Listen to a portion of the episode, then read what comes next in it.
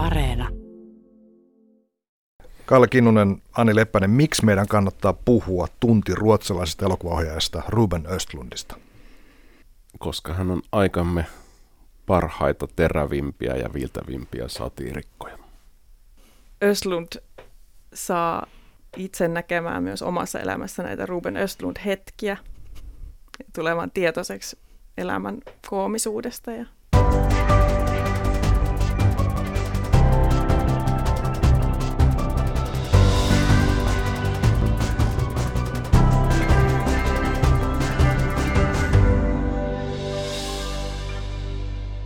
Kalle Kinnunen, sä listasit seitsemän vuotta sitten vuoden parhaita elokuvia ja siellä oli muun muassa Amy, siellä oli Mad Max Fury Road, siellä oli Latte Lammas ja sitten siellä oli Ruben Östlundin Turisti.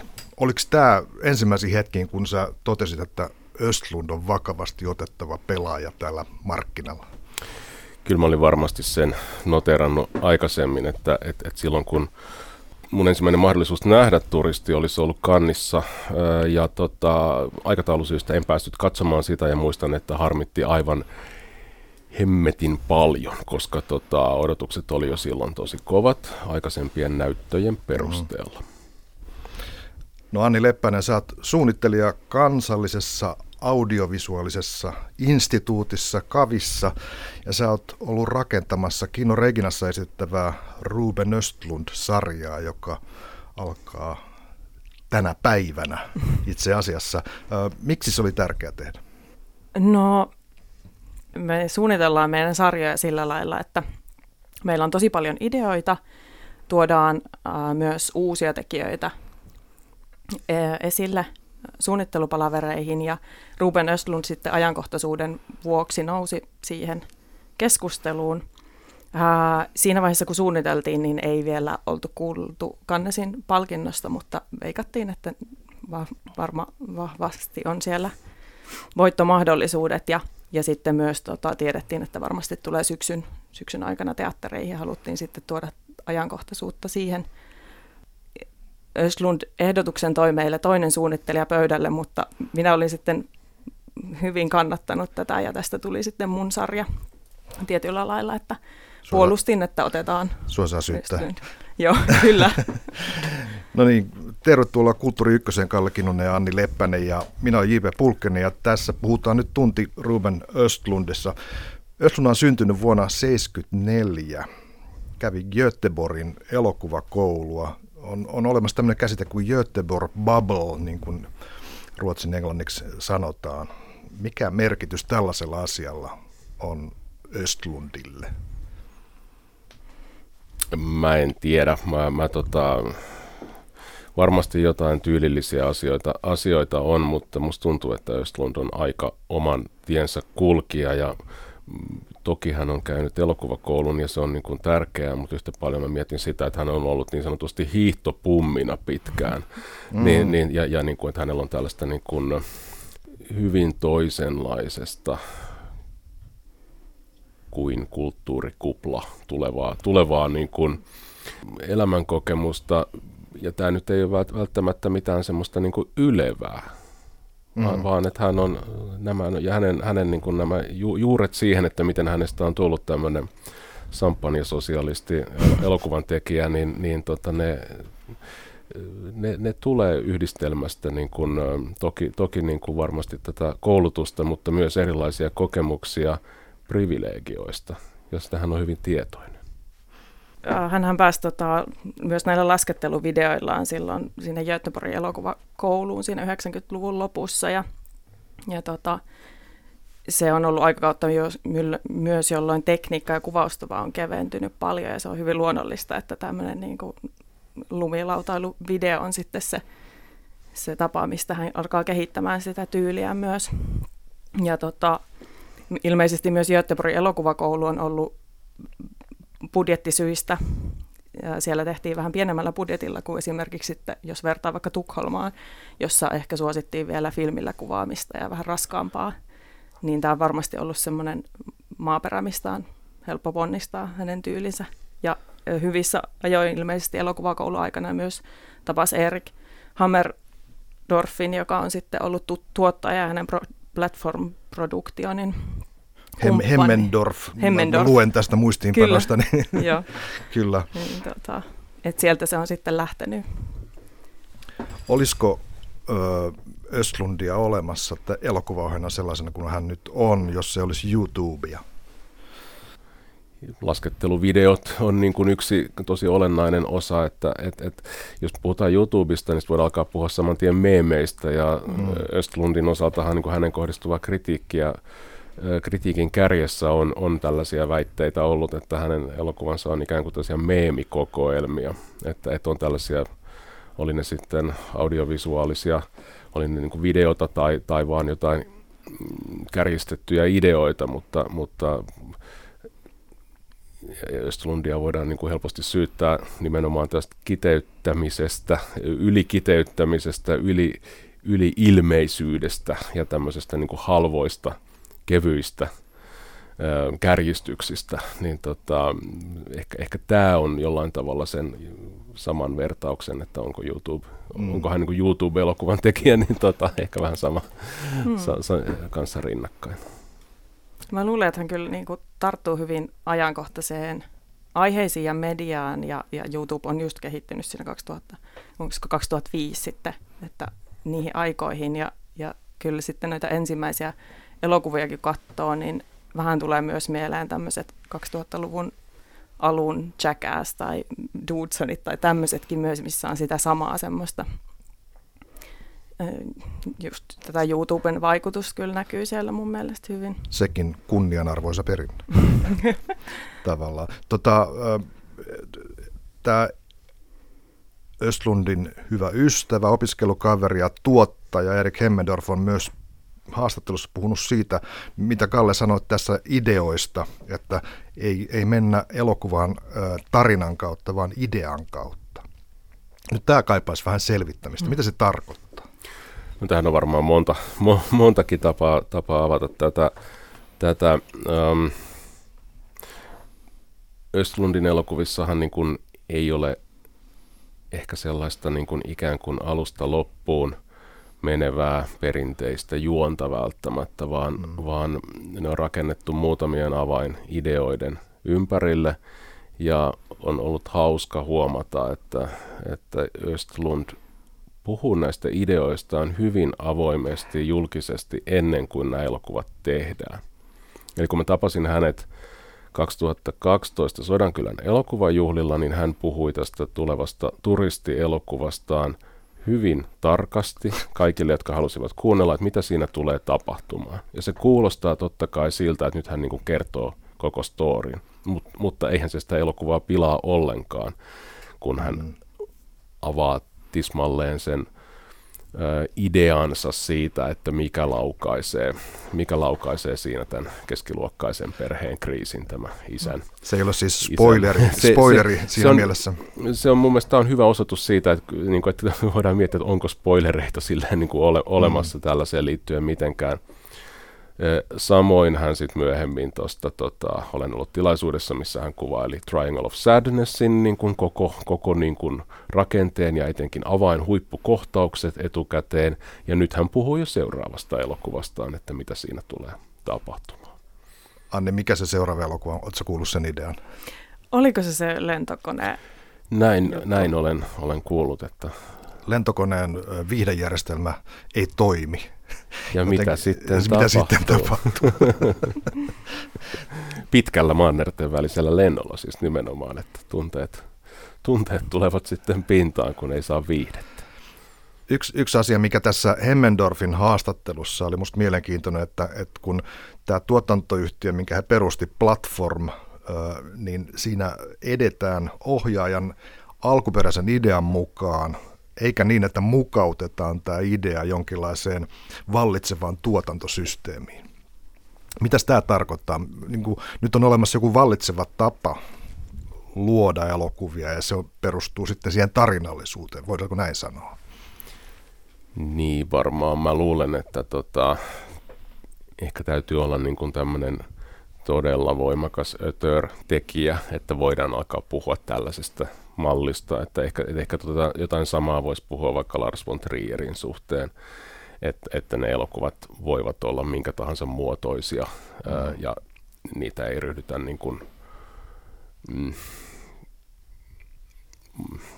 ikään kuin pienentämään tai, tai niin kuin ajattelemaan, että ne pitää tehdä jossain tietyissä olosuhteissa tuotannollisista syistä.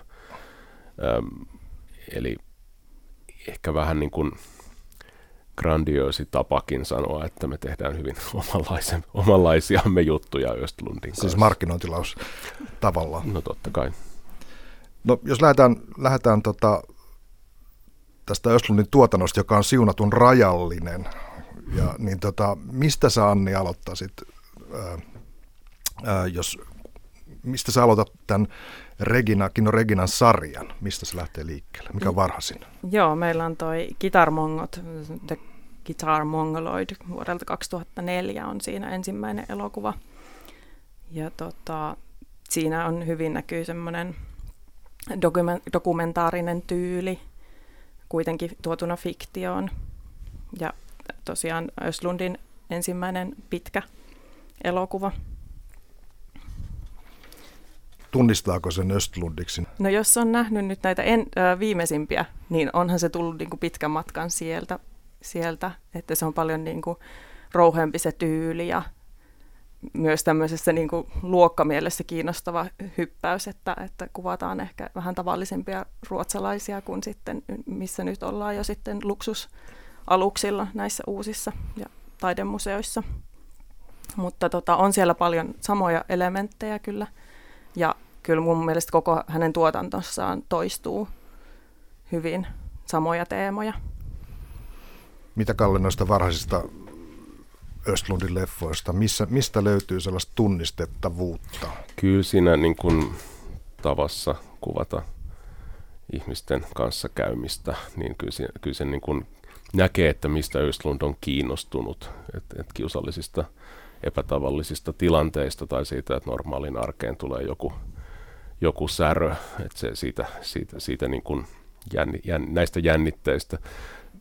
Tuosta Guitar Mongotista on hauska detalji, että kun se julkaistiin aikoinaan DVDnä, ja tämä kuvaa Östlundin ja hänen tuottajansa huumorintajua, ja se oli saanut Ruotsissa todella jakautuneen vastaanoton, että jotkut kriitikot piti ja toiset ei pitänyt ollenkaan – kun sen DVD-kannen avaa, niin toisella puolella on kehuvia arvostelu, arvostelusitaatteja siitä, ja toisella puolella totaalisen lyttääviä mm. arvostelusitaatteja siitä. Ja nimenomaan takakansi, eli se, minkä näkee ostaessa, niin on ne hyvät. Joo, no totta kai. Vasta, totta kai avaa, joo, kyllä, kyllä. Juuri näin. Sitten löytyy tällaisen, mä jotenkin näen nämä yhtenä ryhmänä, on tämmöinen kuin Autobiographical Scene Number 6882, joka on kahdeksan minuuttinen lyhäri sellaisesta, miten kuusi nuorta kävelee pitkin korkeaa siltaa ja yksi kundi päättää hypätä sieltä alas. Ja se on oikeastaan kahtena otoksena toteutettu juttu. Sitten on, sitten on uh, Hendelsevid Bank, eli tämmöisen yhtenä ottona melkein kuvatun uh, pankkiryöstön kuvaus, missä, missä me nähdään niin kuin katunäkymä. Ja kolmas on sitten Play. Siinä pikkupojat juonii toisilta pikkupojilta puhelimia. Ja, ja se on myöskin hyvin tämmöisenä staattina, staattisena otoksena. Onko tämä pitkän otoksen juttu jotenkin leimallista Östlundia nyt myöhemminkin? No ehkä ei enää sillä tavalla. Se on ehkä ollut tämmöinen vaihe, vaihe jossa tota, hän niin on hakenut, hakenut tyyli, tyyliään öö, ja se niin näkyy niin korostuneesti niissä elokuvissa, että se on – se ikään kuin hierotaan katsojan naamaan, naamaan sen pitkän otoksen. otoksen tota, onhan siis pitkässä otoksessa on tosi paljon voimaa siinä, siinä niin kuin se sitoudut ö, tietynlaiseen totuudellisuusvaikutelmaan psyk- psykologisesti. Ja se voi olla tosi piinaavaa. Se voi olla totta kai tylsääkin, jos sitä ei tee hyvin, hyvin mutta tota, se on hyvin alleviivaava viivaava keino. Eli, eli tota, kyllähän niin kuin sen vaikutus varmasti näkyy edelleen, edelleen ja näin, mutta tota, ehkä se on ollut myös semmoinen turva, tu, tu, niin kuin eräänlainen sen vaiheen turvajuttu, että, että hän voi niin kuin tämmöisen yksittäisen keinon kautta ää, koettaa vakuuttaa mm. tämän jutun tärkeydellä. Että, Mielestäni on kiinnostavaa jotenkin näissä kahdessa uh, Hendelsen, Bank ja Place, jossa on tavallaan molemmissa rikosteema, niin tämä tämmöinen paikalla oleva mm, pitkäotoksen kamera, joka tekee siitä vähän semmoisen niin rikoskamera tai turvakamera mm. maisen vaikutelman, että se joku vaan kuvaa ja tallentaa kaiken, mitä siellä tapahtuu.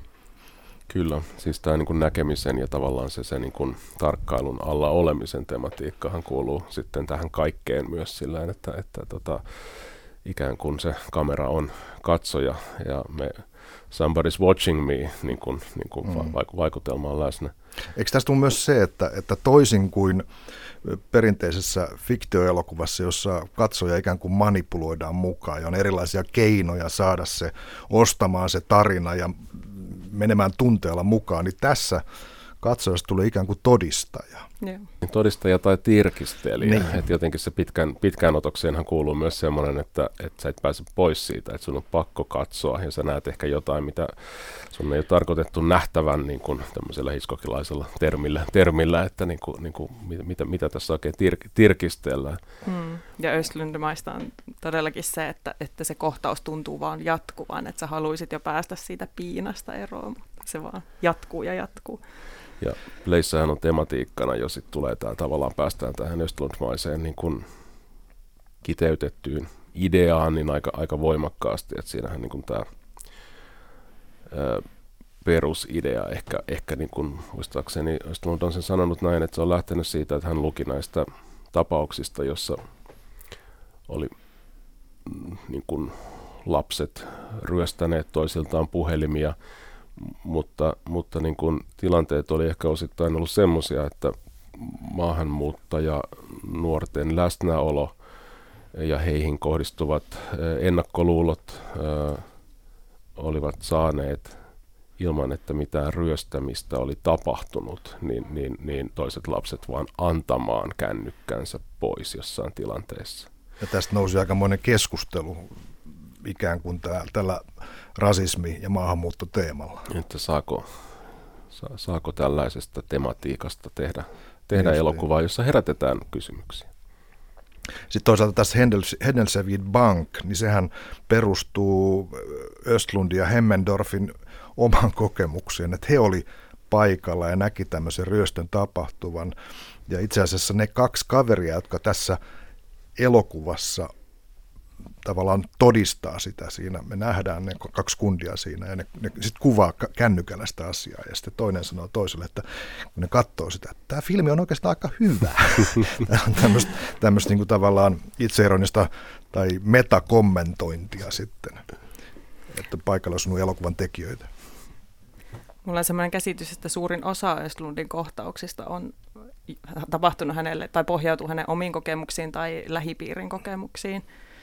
Ja, ja sitten tästäkin muistan kuulleeni jotenkin hänen kertovan, että, että miten se itse asiassa onkin tosi absurdia kuvata se tilanne sellaisena kuin se on, eikä sitten tämmöisenä niin kuin vaikka amerikkalaisena versiona siitä, että miten pankkiryöstö tapahtuu. Että se, se, tavallaan se niin kuin todellisuuden jäljittely onkin paljon niin kuin omituisempaa.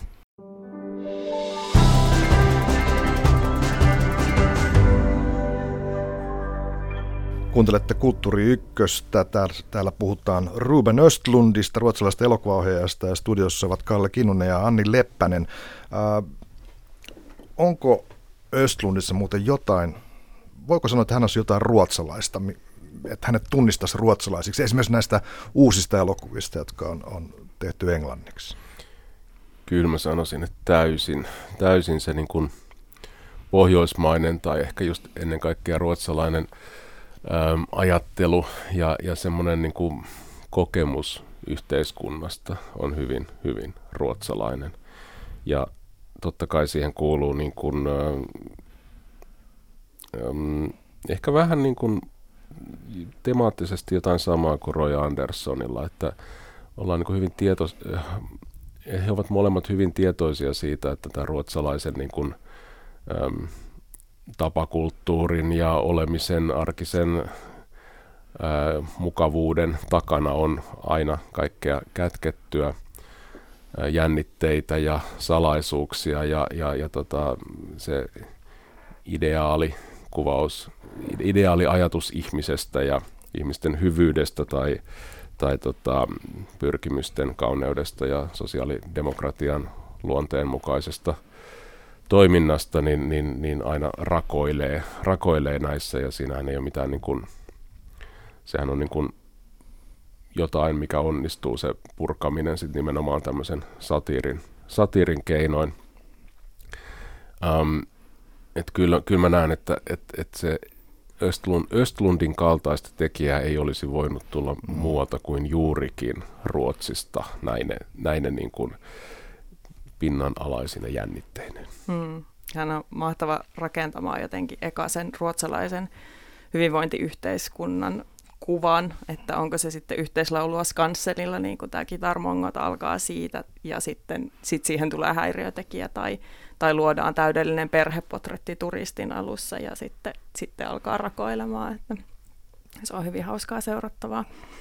Ja just hänen päähahmoinaan on varsinkin näissä viimeisimmissä elokuvissa hyvännäköiset, hyvin toimeen tulevat, jotenkin tota, suomalaisena hyvin ruotsalaiseksi tunnistettavia henkilöitä.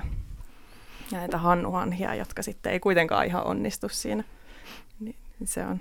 Ja sitten toinen ruotsalaisuuden, mistä tunnistaa mun mielestä sen, se joku keskustelukulttuuri, mm. siis myös ne aiheet, mitkä hän nostaa näissä teemoiksi, mutta myös se, että miten niissä elokuvissa keskustellaan. Että vaikka tässä viimeisessä tämä rahakeskustelu tai on tasa-arvokeskusteluja ja tasapainotellaan jotenkin sen välillä, että pitääkö nostaa joku asia keskusteluun mm. ja sitten kuitenkin halutaan päästä jonkinlaiseen konsensukseen siitä asiasta, että sitä jauhetaan ja jauhetaan, että siitä pääsisi johonkin yhteisymmärrykseen. Tavallaan se tasa-arvon ideaali ja käytäntö on niin kuin usein, usein se, niin kuin mihin kaiken voi, voi, voi johtaa. Että, et, et, tota, mikä, mistä, mistä puhutaan ja miten ollaan olevinaan ja miten, miten sitten asiat käytännössä sitten kuitenkin ovat vähän eri tavalla. Minusta on hyvin mielenkiintoista, että kun Lukas Moodisson, joka tunnetaan nimenomaan erittäin hienoista ja humaneista elokuvista, mitä hän teki Ruotsissa, ja teki sitten äm, ensimmäisen niin kuin, isosti kansainvälisen elokuvansa Mammutti, jossa Gael Garcia Bernal näyttelee pääosaa ja on tota, äm, käsitellään niin kuin globaalilla tasolla Moodissonia huolestuttaneita asioita. Se sai niin kuin Pohjoismaiden ulkopuolella voidaan sanoa huonon vastaanoton. Ää, eli se ajattelutapa, joka Moodissonilla oli, hänen kantamansa huoli maailman asioista, kolmannen maailman asioista esimerkiksi. Siihen oli, kun mä puhuin siitä ja luin arvosteluja niin kuin vaikka mun etelä-eurooppalaisilta kollegoilta, elokuvakriitikoilta, niin heidän oli hyvin, niin kuin hyvin vaikea, ellei mahdoton samastua niihin asioihin, mistä niin kuin epä, niin kuin epätasa-arvon ja muihin kysymyksiin, jotka niin kuin Moodissonille ruotsalaisena oli, oli niin kuin suuria kysymyksiä he näki maailman niin kuin todella eri tavalla. Ja tämä näkyy myös yleisössä, että se, se elokuva niin kuin oli, se, se ei toiminut sillä tavalla kuin Moodissonin muut elokuvat mm. niin kuin globaalisti. Et, et, et se, ja tätä ongelmaa taas Östlundilla ei ole. Että hän ottaa etä, etäisyyttä ja hän, hän ehkä ei kanna semmoista niin kuin taakkaa taakkaa, vaan hänellä on semmoinen niin kuin rentous, mikä voi olla myös todella ärsyttävää. Ja siis tämä ärsyttävyyshän todella on nyt tullut esille tässä, kun Triangle of Sadness on tämä Östlundin toinen kan, kannin kultaisen palmun voittaja, että alkaa olla aika tällaisella niin kuin backlashilla, että, että, että aletaan nyt kritisoimaan Östlundia, niin, niin kyllä, kyllä huomaa, että monien mielestä hän on todella ärsyttävä elokuvan tekijä. Mutta eikö tämä erittäin hyvä asia? Siis mä jotenkin ajattelen, että mikä tahansa tämmöinen elokuvahistorian jättiläinen, niin jossain vaiheessa sen tekotapa ja sen, sen tietyt tota, tavat rakentaa juttuja, niin on pitemmän päälle on tavallaan ärsyttäviä. Ne on niin tunnistettavia, että, että eikö taas. Jopa Hitchcock, Bergman tietysti ja näin poispäin. Että kyllä, kyllä näitä on. On se mahtavaa ja siis sehän on niin kaupan päälle todistus juuri siitä, että Östlund on saavuttanut jotain, jotain aika, aika suurta, että, että eihän, se, eihän semmoinen tämmöinen kritiikki niin ole mistään pois päinvastoin, että, että, että, tota, että ihan, ihan hyvä, että myös puretaan ja kritisoidaan. Aivan. Tota, Erik Hemmendorf, Östlundin tuottaja, on sanonut, että, että Rubenin elokuvat on vastakohta popcorn-elokuville, vastakohta eskapismille. Pitääkö tämä paikkaansa? Onko tämä mainoslause? Ei pidä paikkaansa. Eri Triangle Sadnessiakin on niin helppo ja hauska katsoa. Et sehän, on niinku, sehän on just tämä, mikä siinä ärsyttää. Mm. Kyllä, en tiedä viittaisiko tämä sitten siihen, että ei ole niin juonivetoisia ne elokuvat ja, ja asettaa katsoja myös jotenkin mun mielestä kiusalliseen tilanteen välillä, että vähän joutuu kiemurtelemaan penkeissä. Mutta tota, kyllä ainakin nämä viimeisimmät niin on viihdettä ja todella hauskoja, että miksi ei popcornin kanssa. Niin, ja tähän tavallaan a, a, tota, vastakohta popcornille ja es, vastakohta eskapismille viittaa myös se, että tämä viimeiset kolme elokuvaa on nimetty antikapitalistiseksi trilogiaksi. Eli tuota, turisti alkuperäistä nimeltään force majeure, eli siis ylivoimainen este tai poikkeuksellinen tapahtuma. Ja sitten uh, The Square ja, ja Triangle of Sadness. Voidaanko me nostaa tästä esiin, että kyllä, nämä ovat kapitalistisille, kapitalismille kriittisiä elokuvia? Kalle Kinnunen, Anni Leppänen. Mm, kyllähän ne ehdottomasti on sitäkin, että se, um,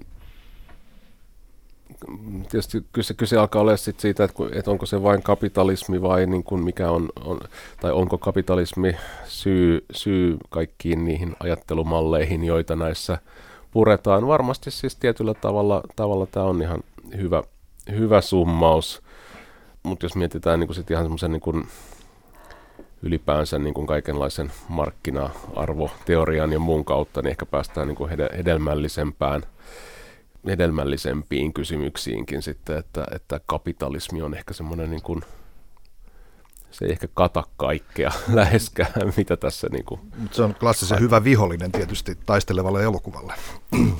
Niin, niin siis, mutta tässä, tässä tulee taas siihen, että mitä vastaan Östlund taistelee. Taisteleeko hän niin kuin mitään vastaan vai haluaako hän vain näyttää, näyttää asioita ja havaintoja ja hmm. ö, vähän niin kuin Lars von Trierin tapaan hykerrellä sitten niin kuin näille omille provokaatioilleen ja vitseilleen. Kyllä mä näkisin, että melkein näissä kolmessa voisi olla myös tämmöinen niin maskuliinisuuden romuttamisen teema vielä vahvempi ja jotenkin surullisten miesten kolmio vaikka sitten. Että se, se tietty niin kuin liittyy myös kapitalismiin tietyllä lailla ja tämän niin kuin sankari, miessankarin horjuttaminen, niin Mutta sehän on tosi vahvasti lähtee jo turistista. Ruotsalainen perhe on hiihtokeskuksessa, tulee sieltä lumivyöry tai näyttää pahalta. Mies lähtee karkuun ö, ravintolan terassilta jättäen perheen siihen mitään pahaa ei tapahdu ja mies palaa takaisin ja sitten myöhemmin hän kiistää, että, että, että, että hän olisi paennut. Että meillä on erilainen näkemys asiasta, mikä kuulostaa keskusteltua, jota käydään nykyään Twitterissä, että mikä on totta ja mikä ei. Niin, tämähän on niin kuin ihan mahtava, mahtava tavallaan, tavallaan niin kuin, että tässä, tässä, tähän voidaan verrata hirvittävän monia nykyajan tällaisia – kohuja ja kaikenlaisia tapahtumia, että tähän muistuttaa tätä Costa Concordian onnettomuuttakin, että kapteeni sitten jälkikäteen sanoi, että hän, hän jotenkin liukastui ja putosi sinne pelastusveneeseen. Selittelyä. Kuulemme nykyään paljon selittelyä. Tässäkin oli taustalla ilmeisesti Östlundilla, että hän oli lukenut paljon erilaisista onnettomuuksista, Titanikista ja muista, ja oli selvinnyt, että, että miehet pelastuu hyvällä prosentilla näistä onnettomuuksista. Tässähän elokuvassa itse asiassa tulee tämmöinen ystävä pariskunta, tai se mies on se ystävä ja nainen on uusi heila. Ja, ja mies sitten, kun tämä asia nousee esiin keskustelussa, niin sanoo, että ongelma on, on meidän sankarikäsityksemme. Eli se tulee ihan niin kuin tavallaan, niin kuin sanotaan, eksplis, eksplikoitua sieltä esiin. Mutta mutta tässä myös puretaan tätä perheen, perheen käsitettä. Tämmöistä porvarillista perhettä, joka on se on tämmöinen performanssi. Mitä sanotte? Joo, ehdottomasti. Ja just se alun valokuvauskohtaus, eli he on rinteessä ja heistä otetaan semmoista perhepotrettia, niin sehän on niin kuin esitys, minkälainen on onnellinen perhe, että nyt seistään ja hymyillään kameraan. Ja, ja kiusallinen ehkä jo siinä itsessään, vaikka mitä ei ole Kyllä. vielä tapahtunut. Nämä pelit, joita me pelaamme ja, ja, ja tota, performanssi arjessa, millaista, millaisia meidän oletetaan olevan ja mitä koitamme esittää toisille, niin sehän on todella tämän, niin kuin etenkin tämän kapitalismi-trilogian niin kuin ytimessä myös tämän patriarkaalisuuskysymyksen ja kapitalismikysymyksen rinnalla, että, että tämä niin kuin ro- roolimme ja niiden purkaminen.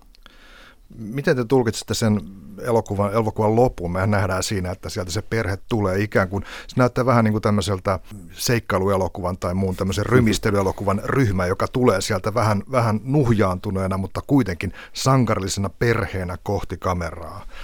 Se ikään kuin näyttäytyy, että kyllä tässä kaikista huolimatta, vaikka meitä on riepoteltu ja ironisoitu ja pilkattu, niin me olemme perhe. niin. No, tässä me sille nauramme, niin eikä siitä ole kysymys, että se herättää semmoisen, herättää tota, näitä kysymyksiä ja tota, on lopulta niin kuin hauskaa, koska tunnistamme siinä ehkä niin kuin itse, itseämme sitten myös kuitenkin. Seuraava elokuva oli The Square – ja miten te kuvailisitte The Square-elokuvaa? Mitä siinä oikein pyritään saamaan esittämään? No se on kyllä semmoinen vyyhti, että tota, ehkä, ehkä, ehkä, se, ehkä se on juuri sen elokuvan vahvuus, että, että tota, siinä on monta, monta, monta tasoa, tasoa, jossa yksi on tällaisen niin kuin taiteen, taidepuheen, kaikkeen taiteeseen nykyään liitettävien asioiden, asioiden tämmöinen enemmän tai enemmän lempeä ja enemmän välillä, välillä lempeä välillä julma, julma satiri, satirisointi, mikä ylipäänsä mahdollistaa tämmöisen niin kuin, äm, paljon niin kuin kielenkäytön purkamista ja, ja satiri, satirisointia, että tietyllä tavallahan toi Östlundin näkemys on samaan aikaan sekä hyvin pisteliäs että, että niin kuin hyvin kiinnostunut. Että hän varmasti myös kokee itse olevansa samanlaisella kentällä, jossa tekee teoksia, joihin voidaan projisoida kaikenlaista ja josta voidaan kirjoittaa kaikkea järkevää tai järjetöntä. Mm. Joo, taidemaailman satiiri ehdottomasti ja sitten siellä on myös muita vahvoja teemoja, että on niin kuin luottamuksen teema, mikä liittyy just tähän Square-neliöön ja mm. siihen, että asetetaan yhteiskunnassa sääntöjä tai tapoja olla ja sitten osataan noudattaa niitä tai sitten ei. Ja sitten sit siinä on paljon sellaisia kohtauksia, missä myös pyydetään apua jollain tavalla, mutta miten siihen sitten vastataan. Niin. Ja sitten siinä on näitä samoja kuin tota, turistissa tämä sankaruusfantasia, mikä niin kuin ehkä miehellä voisi olla, tai, tai mikä on tämä näkemys sank- sankarista, ää, on tämä varastettu, oliko se varastettu kadonnut, kadonnut känny, kännykkä ja totta se, että miten nämä kundit lähtevät sitten niin kuin ikään kuin vähän toimintaelokuvan malleilla, malleilla niin hakemaan sitä takaisin jostain mm. lähiöstä. Mm. Ja, ja, ja tota, tämähän, on tämähän on tapahtunut jossain, jos, jolla, jolla, johonkin pisteeseen asti tämä oli tapahtunut Östlundille tai hänen ystävälleen, mutta hän on kehittänyt siitä tällaisen, tällaisen tarinan, jossa niin kuin on tietyllä tavalla tämmöinen tyypillinen, äh, ehkä niin kuin miehille ehkä omina, ominaisempi niin kuin ajattelumalli, jossa niin kuin, äh, luodaan, luodaan tämmöinen sankarillinen – narratiivi, että minäpä hoidan tämän homman vähän niin kuin toimintaelokuvan sankari. Eikä se tietenkään mene niin, niin että, että, että sama, sama juurta kuin erilaiset kostofantasiatkin ehkä sitten on. Niin se on hieno se maahanmuuttajaperheen pikkupoika, kymmenvuotias tai jotain, joka, joka on suuttunut tästä operaatiosta, jossa se puhelin saadaan takaisin, koska hänen mielestään hänen perhettään on loukattu.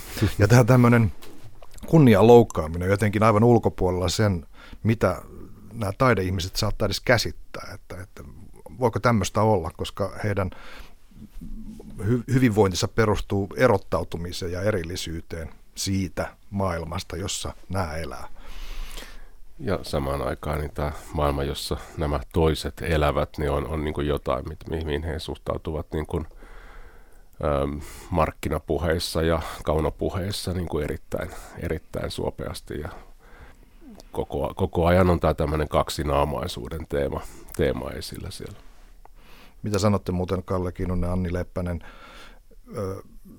me kaikki toimitaan ikään kuin tämmöisen taidekentän, kulttuurikentän osasina. Eikö tämä niin kuin kohdistu nimenomaan meihin? Täysin. Kyllä, joo, ja nautin siitä myös juuri kyllä. sen takia. Kyllä, kyllä. Ja yksi Squarein huikeista ide- ideoista tai näistä niin kuin kiusallisista, mutta, mutta niin kuin paljastavista on tämä kohtaus, jossa kerjäävälle henkilölle ostetaan, ostetaan kioskilta Kana. Ka- ja, ja, ja tämä henkilö ryhtyykin esittämään omia näkemyksiään siitä, mitä hän haluaisi, että hänelle ostetaan, että ei kelpaakaan ihan mikä tahansa. Mm.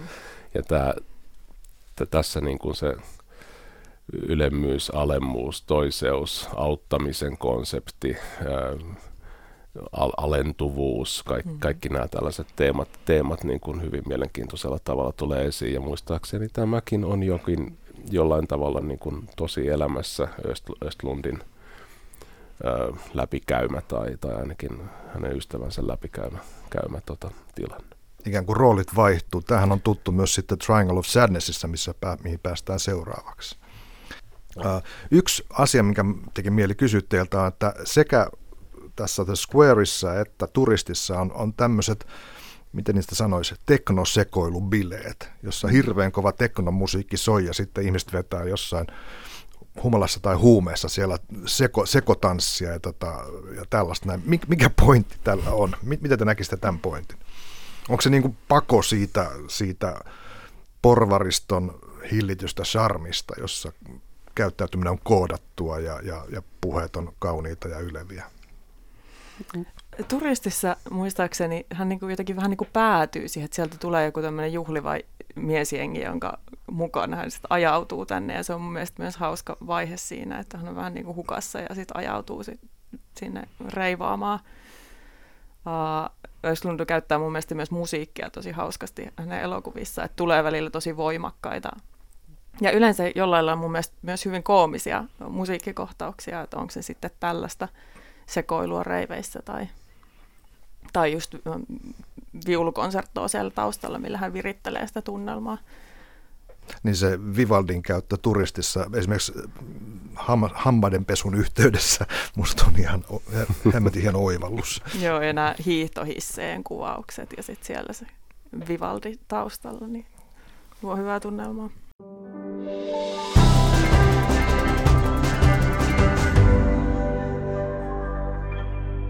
Kuuntelette Kulttuuri Ykköstä. Puhumme Ruben Östlundissa ja studiossa ovat Kalle Kinnunen ja Anni Leppänen. Me päästään tähän uusimpaan elokuvaan Triangle of Sadness, surun kolmio.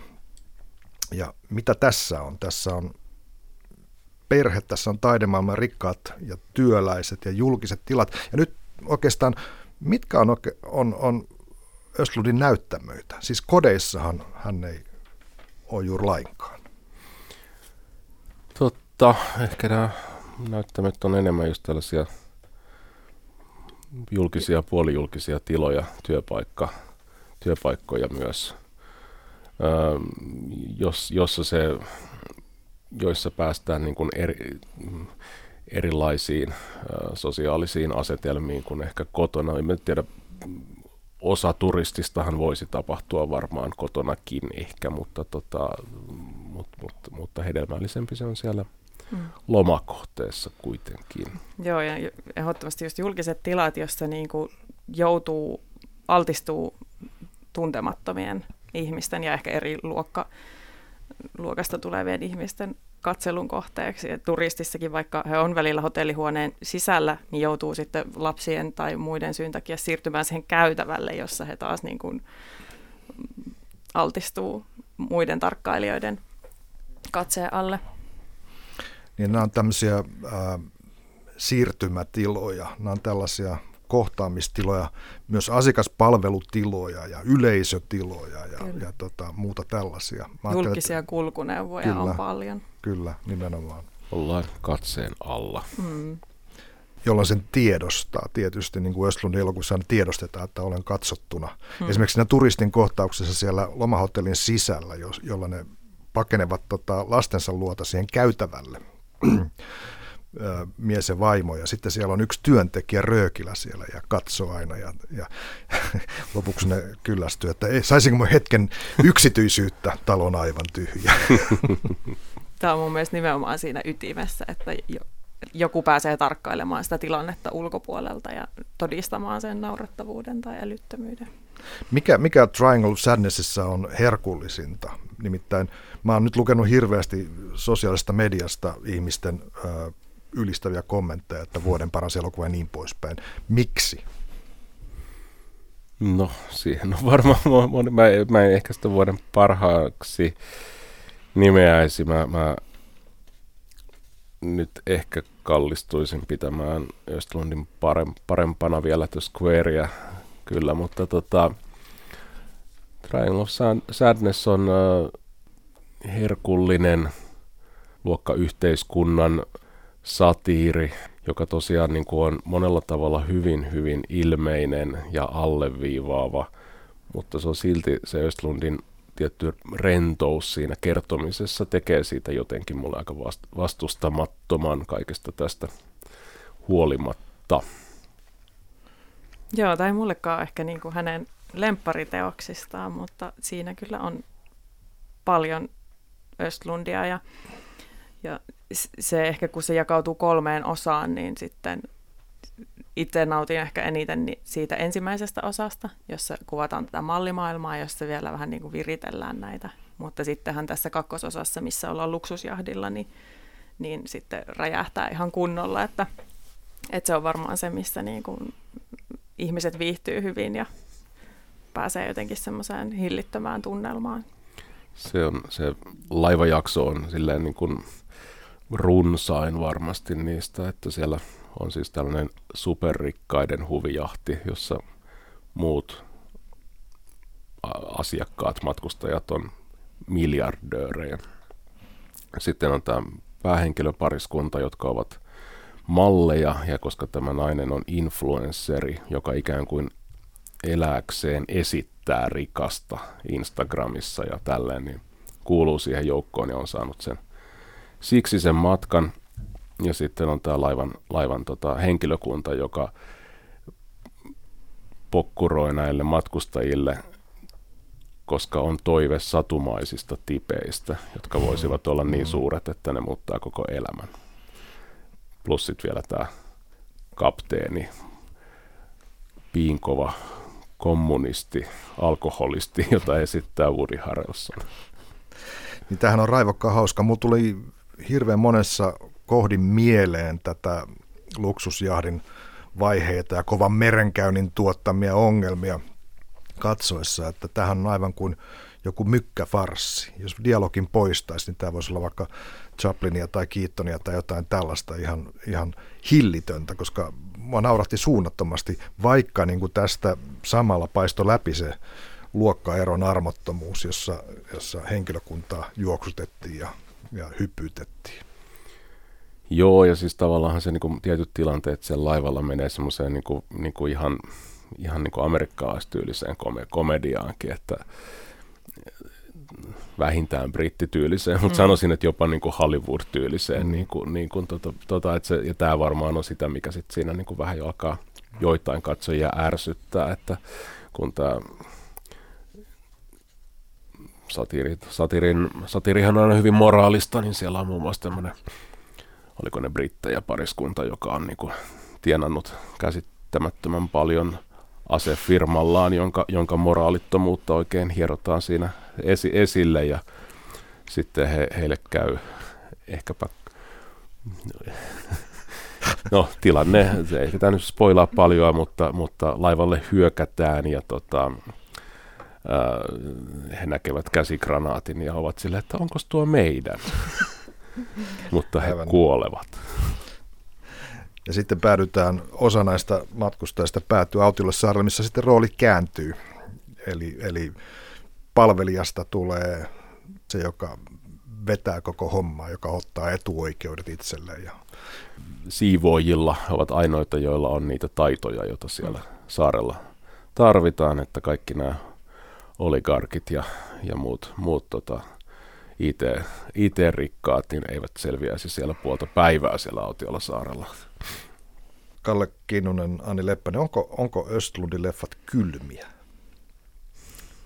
Mm, niin, siis onhan ne tavallaan. Tämä on vähän tämmöinen, että minkälaisen position niihin itse ottaa. Että mä ehkä lähestyn niitä niin, kuin niin selkeästi semmoisina esityksinä ja niin kuin vi- tahallaan vieraannuttavina juttuina, että mulla ei ole semmoista emotionaalista sidettä niihin henkilöihin. Mm. Ja tämähän on myös niin kuin tämmöinen niin kuin ulkopuolelta tarkkaileva näkökulma niihin eloku- elokuviin, mutta, mutta siksi mä en pidä niin kuin niitä kylminä. Mutta jos mä sitoutuisin niihin henkilöihin ja joutuisin käymään läpi sitä, mitä he, jo, he niin kuin koke, kokevat muuten kuin, muuten kuin semmoisella tilanteiden tunnistamisen tasolla, niin, niin kyllä ne varmaan tuntuisi kylmiltä, julmilta ja nihilistisiltä ja inhottaviltakin.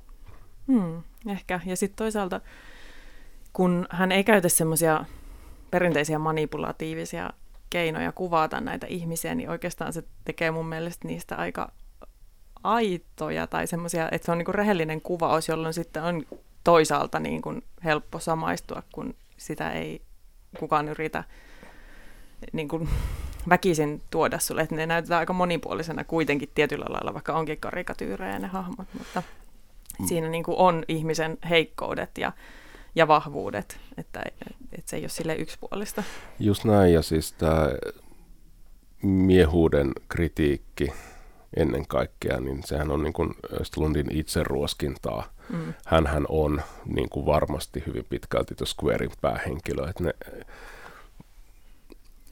Squarein päähenkilön niin kuin koettelemukset ja itseepäilykset ja inhottavatkin teot ovat ikään kuin semmoisia niin kuin piirte, piirteitä ja niin kuin tilanteita, joihin olisi tullut niin kuin itsensä, itsensä sijoittaa. Mm. Varmasti myös turistissa ja ehkä jossain määrin, määrin Triangle of Sad, Sadnessissa ja tietysti Triangle of Sadnessissa niin kuin jollain tavalla kaikki henkilöt voivat olla vähän niin kuin Östlundia itse, itseään, että, että sieltä niin kuin erilaisia variaatioita on ja tähän samaan itsekriittisyyteen kuuluu se, että Östlund on niin kuin hyvin, hyvin, hyvin tietoinen siitä, että ruotsalaisena menestyneenä elokuvan tekijänä hän on erittäin korkealla tämän maailman hierarkiassa. Hän, hän mm. on niin kuin, ei miljardööri tietenkään, niin kuin nämä Triangle of Sadnessin huvi, huvijahti matkustajat, mutta, mutta niin kuin hän elää äärimmäisen etuoikeutettua elämää.